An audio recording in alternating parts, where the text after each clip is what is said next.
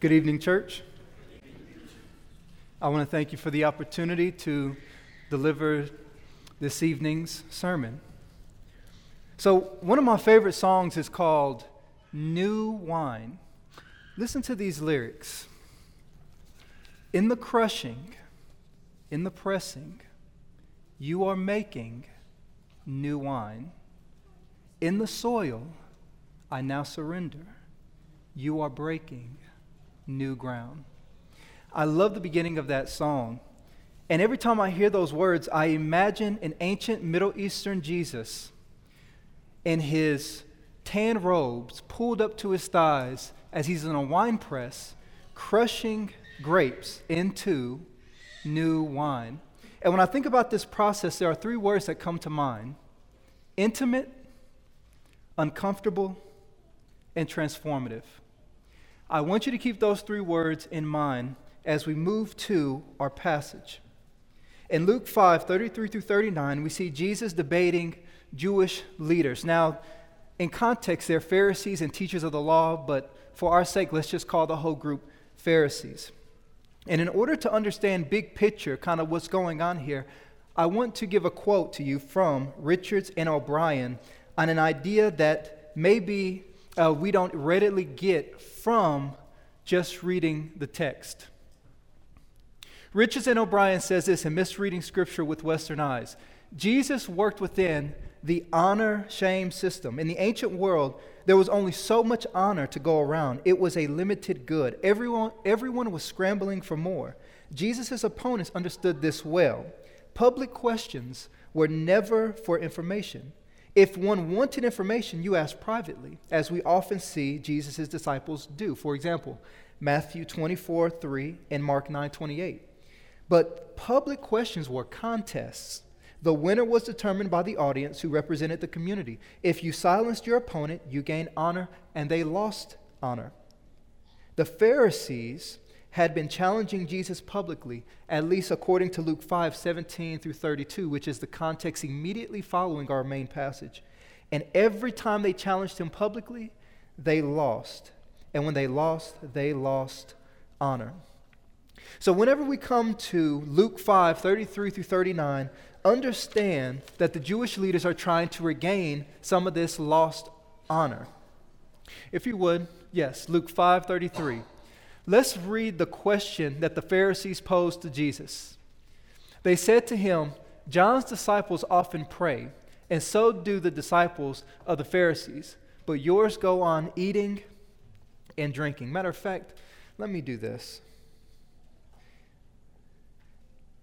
Let's read that whole passage, which is what I tend to do with my, my college folk 33 through 39. Luke 5 Luke 5, 33 through 39. Luke 5, 33 through 39. This is what we read. And they, the Pharisees, said to him, The disciples of John fast and uh, fast often and offer prayers, and so do the disciples of the Pharisees. But yours eat and drink. And Jesus said to them, Can you make wedding guests fast while the bridegroom is with them? The days will come when the bridegroom is taken away from them and then they will fast in those days. He also told them a parable. No one tears a piece from a new garment and put it on an old garment and puts it on an old garment. If he does, he will tear the new, and the piece from the new will not match the old. And no one puts new wine into old wineskins. If he does, the new wine will burst the skins and it will be spilled, and the skins will be destroyed. But new wine must be put into fresh wineskins, and no one after drinking old wine desires new, for he says, The old is good. So when we come to verse 33, this is what we see. The Pharisees are trying to regain lost honor by asking questions in the form of a statement. Jesus' followers didn't adhere to the lifestyle and the regulations of the Pharisees. Even John the Baptizer fasted and prayed as observed by the Pharisees. Jesus' followers, however, were eating and drinking freely.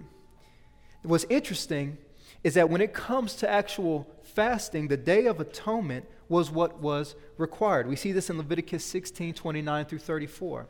Fasting usually was one day, but it could be more than one day. It could be three days or a week. When we look into Scripture, we also see that fasting was done during the day and ended at dusk. We see that happening in Scripture. We also see that Moses, Elijah, and Jesus consumed nothing during their 40 day fasts, but these were considered unusual and highly significant religious events. The Pharisees fasted twice a week, Mondays and Thursdays.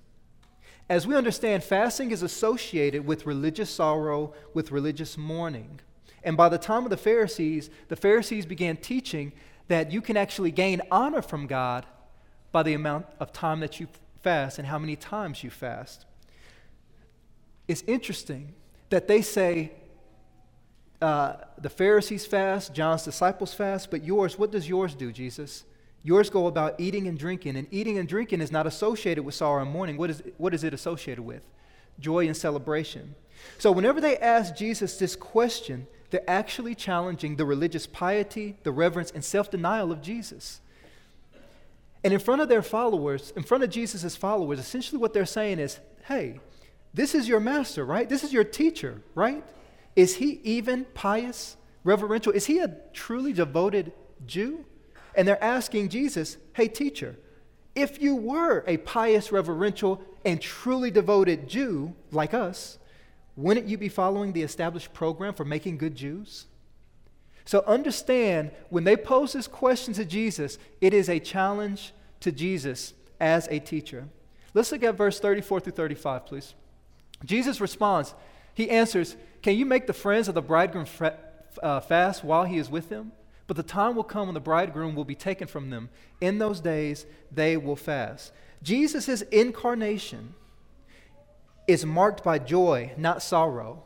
Hence, he gives the bridegroom metaphor. Think about it. You're at a wedding and your boy's about to get married. It's not time for, for fasting, it's time to party. Eventually, he's going to get married. He's going to be gone. Then you can start mourning. Then you can start saying, Man, I wish my boy was still around. So it's time to celebrate. And that is Jesus' point of his bridegroom metaphor. Interestingly, the bridegroom metaphor represents the messianic age, the age of Jesus, which was from his incarnation to today into eternity, at least until he returns, depending upon uh, your thought on that. Think about these passages Isaiah 40, uh, 54, 5 through 6, Isaiah 62, 4 through 5, and Hosea 2, 16 through 25. In those passages, God is speaking through prophets, and he's talking about how that Jews, y'all are currently in captivity. When I bring you out, it will be a time of celebration, and he uses bridegroom metaphors to represent how that it will be a time when Messiah is here. So Jesus is actually reflecting back to some Old Testament passages. In the metaphor, Jesus is the bridegroom, or what we today call the groom, and he is there with Israel. It's time to enjoy him while he's there. Even Jesus is called to repent, which at times demanded sober responses like weeping and lamenting and fasting. It was always done in a spirit of hopeful renewal. Jesus, is acknowledge, uh, Jesus acknowledges, however, that there is a place for fasting, but that sorrow and that mourning is to come later. And I think what he's talking about is his death. That is when the bridegroom would no longer be with them in the same sense that he's with them at this time. But right now, Jesus is there in Israel, and he is the good news for his followers. So, what should his followers be doing? celebrating. What should the Jews be doing? Celebrating. However, the Pharisees, who should be happy hearing Jesus' teachings and following the Christ, they were stuck in their old ways. They were stuck in their Jewish traditions. They were so satisfied with their old traditions, with their old institutions, that they don't even see the need to celebrate the newness Jesus brings. Fasting, according to them, supposedly got you closer to God. But the Pharisees, with all their fasting, were moving further and further away from God. And yet, the disciples of Jesus, with all their quote unquote partying, could actually touch God. Let's look at the last part of this passage, and after that, we'll make some applications, and then the sermon will be yours. When we come to 36 through 39, Jesus adds on top of his comments a, uh, two parables about the old and the new he told them this parable No one tears a piece of of uh, tears a piece out of a new garment to patch an old one. Otherwise, they will have torn the new garment, and the patch from the new will not match the old. And no one pours new wine into old wineskins. Otherwise, the new wine will burst the skins, and the wine will run out, and the wineskins will be ruined. No, new wine must be poured into new wineskins. And no one, after drinking the old, wants the new, for they say the old is better. Jesus' parable here contrasts the old covenant with the new covenant. As Chris often says, a parable is a mini story that explains a spiritual truth. Both parables here are explaining something about the new being put into something old. The parables stress how that Jesus' new covenant is incompatible with Moses' old covenant when the new covenant is forced into the old covenant by man made Jewish traditions.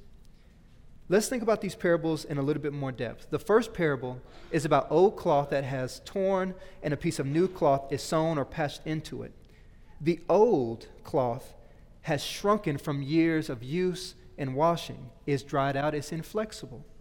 But the new patch from new cloth that's sewn into it, it can shrink when it's washed. It still has many, many years of use. However, if it gets sewn into the old, and it goes through this process of being used and being washed, then the threads will tear both the old cloth and the new patch, destroying both. The second parable is about new wine poured into old wineskins. Wineskins are leather containers that start off soft and flexible, and as they grow old, they become dry and brittle. New wine that is unfermented is poured into the old wine, or into the old wineskins and the new wine over time will become fermented. And in doing so, it will expand inside of the old wineskins, causing the old wineskins to crack and break, losing both the wine and the wineskin. Jesus provides a solution, however, in the parable. Only pour new wine, where? Into new wineskins. I want to say this from this parable, we shouldn't draw too sharp a dualistic line between the Old Covenant and New Covenant. At this point, right now, the Old Covenant isn't obsolete, it isn't outmoded, it has yet to be replaced. And the New Covenant is yet to become supreme. There hasn't been a death of a testator. Jesus isn't advocating here the ditching of the old clothes or the old wineskins. In picturing the results of pouring new wine into old wineskins, he actually laments the damaged wineskins as much as he laments losing the wine. He allows old wine in new wineskins, but he doesn't allow new wine into old wineskins. In fact, when we look at a certain passage a little bit later, he preserves and renews things of the old wineskin, of, of the old covenant, if you will, through creating and legislating the new covenant. Jesus' parables have the same basic message, which is this Jesus will be and initiate the new covenant between man and God. Pharisees can't force the new covenant into the old, into the old used up structure of rigid Judaism. Furthermore, adding the new covenant or the new covenant teachings to the old covenant would result in more disobedience to the law, not less. The new covenant isn't just a patch that can be added to the old covenant. And the old covenant, with its constraints, can't contain the new covenant. What we see is this idea that the new covenant is going to bring a kind of freedom that does not work under the old covenant. The hearts of new covenant people are going to be transformed to desire obedience. And that's one of the principles here on why uh, the new covenant will allow freedom. Unlike the old covenant, where you are born a Jew, and so you're born into the Old Covenant, and then you must learn to have an obedient heart. So let's make three applications, and then again, the lesson will be yours. Let's return to our three words intimate, uncomfortable, and transforming. What can we gain from that little section, Luke 5 36 through 39, is this. Here's one principle. One, becoming new wine is intimate, so be kind. Hebrews 10 23 through 25. If you would, please turn there. Hebrews 10 23 through 25. Hebrews 10 23 through, through 25. The Hebrews writer is writing, And he's talking about what is important in this intimate process of, of being new wine, of being poured into with the new covenant. And one thing that is absolutely essential is kindness. And, and my idea of kind, included in that idea, is this idea of being encouraging. In Hebrews 10 23 to 25, this is what we read Let us hold unswervingly to the hope we profess, for he who promises faithful. And let us consider how we spur one another on towards love and good deeds, not giving up meeting together as some are in the habit of doing, but encouraging one another, and all the more as you see the day approaching. When we think back to Luke 5, Jesus was teaching his followers to be new wine, squeezing out man made Jewish traditions to help follow New Testament faith. Jesus' followers were on an intimate journey with him, and Jesus was their wine presser. The Pharisees sought to destroy this intimate process by asking snarky questions to publicly undermine Jesus' faith, Jesus' leadership and his teaching, and so his disciples' faith. They were trying to force Jesus' followers back into old wineskins. However, Jesus was more reverent and more pious than the Pharisees themselves. His teachings better helped his disciples devote their life to God than those Jewish traditions. We can say this on this point new trends are happening uh, in churches today. Christians are wearing flip flops and shorts to church. Churches are having more casual or celebratory uh, church cultures, and questions arise as to the reverence and devotion of uh, such Christians. In fact, I think about growing up. Growing up, I grew up in a church where we sang during communion. And then I went to a school, and it was suggested that it was actually irreverent to sing during communion. Communion was a time of solemn remembrance, not joyful singing or celebration. The point is this we mustn't question each other's devotion because of differences like these. Instead, we must accept Jesus' new covenant. Jesus' new covenant makes us devoted to God, not our specific uh, Christian tradition, if you will, not our specific traditions that, that we've adopted. But of course, there are traditions that are by necessity connected to the new covenant. And those traditions that are connected to the new covenant, those are the, the, the, tra- the, traditions that actually help us be devoted to God. Let's look at our second thing that we can take home with us. Becoming new wine is uncomfortable, but be joyful. Let's look at Philippians 1 15 through 18. If you would, please turn there. Philippians 1 15 through 18. As many of you biblical scholars know, uh, we're dealing with a letter from, from prison from Paul, and he's talking about joy. Philippians 1 15 through 18. This is what we read. It is true that some preach Christ of envy and rivalry, but others out of goodwill. The latter do it the latter uh, do so out of love, knowing that I am put here for the defense of the gospel. The former preach Christ out of selfish ambition, not sincerely, supposing that they can stir up trouble for me while I'm in chains. But what does this matter? The important thing is that in every way, whether from false motives or true, Christ is preached, and because of this I rejoice. We see that Paul's joy did not come from external factors. Paul's joy came from the preaching of the gospel. He was happy that Christians were out sharing the gospel, living the gospel, even those who were doing it out of evil intentions. Let's bring it back to Luke 5. Christians, celebrate that Jesus is here with his bride, uh, with his bride, the church. Unlike the Pharisees and the Jewish traditions, Christians must rejoice. And I want to stress this Christians must rejoice. You know, that's a non negotiable. Christians must rejoice. There's nothing wrong with fasting, and we probably need to fast more. Uh, but it is anti Christian for me to be a Christian who's never happy and never joyful about my faith. If I'm a Christian who's moping around, being irritated or irritable, being frustrated, complaining, critiquing, whining, grumbling, being negative, being discouraging, being unsupportive, these are actually anti Christian attitudes that I cannot have if I'm considering myself a Christian or if I want to consider myself a Christian. A joyful attitude, in fact, speaks volumes for whether I believe Jesus is here with me.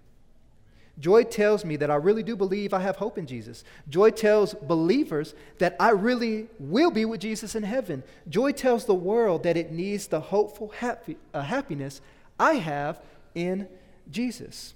Now, as someone who's been through depression, I think I have some credibility on what I'm about to say, okay? I just want to put that little warning there. This is it. If I am a Christian and I'm finding that I am constantly not joyful, if I'm quote unquote depressed, it may be the case that I need medication or I need medical help or I need counseling. That's true. But more often than not, before we even get to those questions, we need to ask a more fundamental question, and it's this Have I really been committing myself to growing in Christ? Am I going to church and staying after to build friendships and community? Am I going to classes and having my faith challenged? Am I pouring into church life by servicing my brothers and sisters? Am I actually changing my habits, my values, and outlook on, on life to what Christ would have me to do? If I answer no to any one of these, then I need to deal with that first. And I will probably see an increase in my joy as a Christian by answering those questions affirmatively and practi- practicing those in my life. And let's get to our last point, please. Becoming new wine is transformative, so be free. Look at Colossians 2 16 through 19 with me. We're again looking at the Apostle Paul. Colossians 2 16 through 19.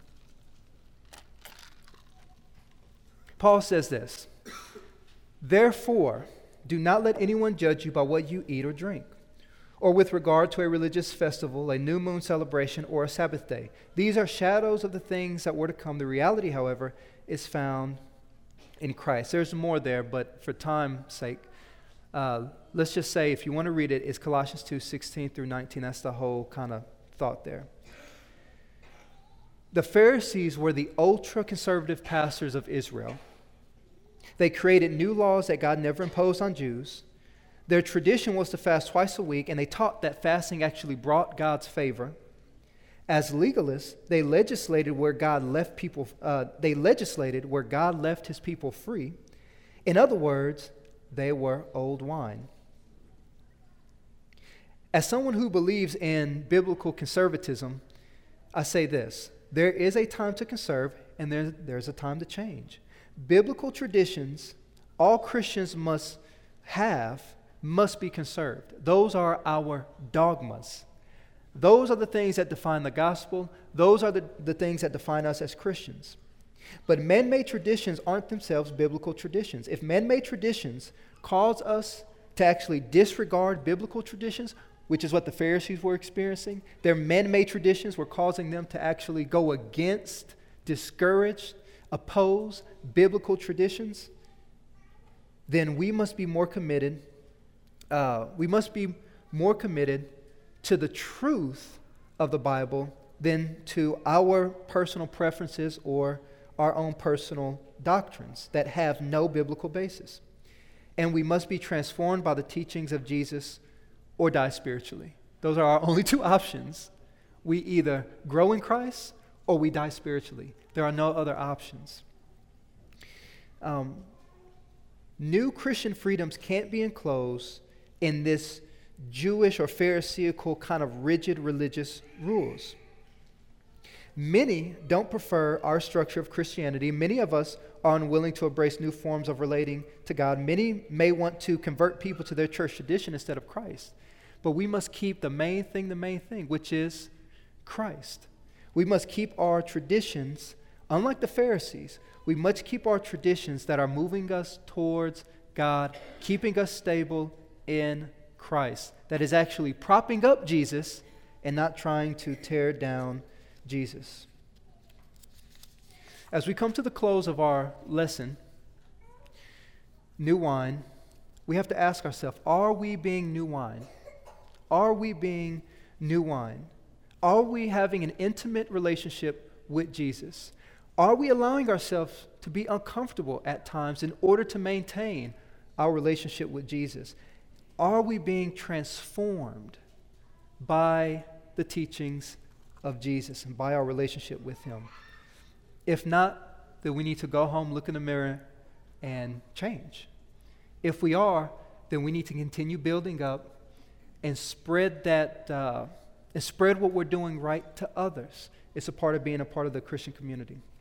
With that said, um, that's our lesson. Uh,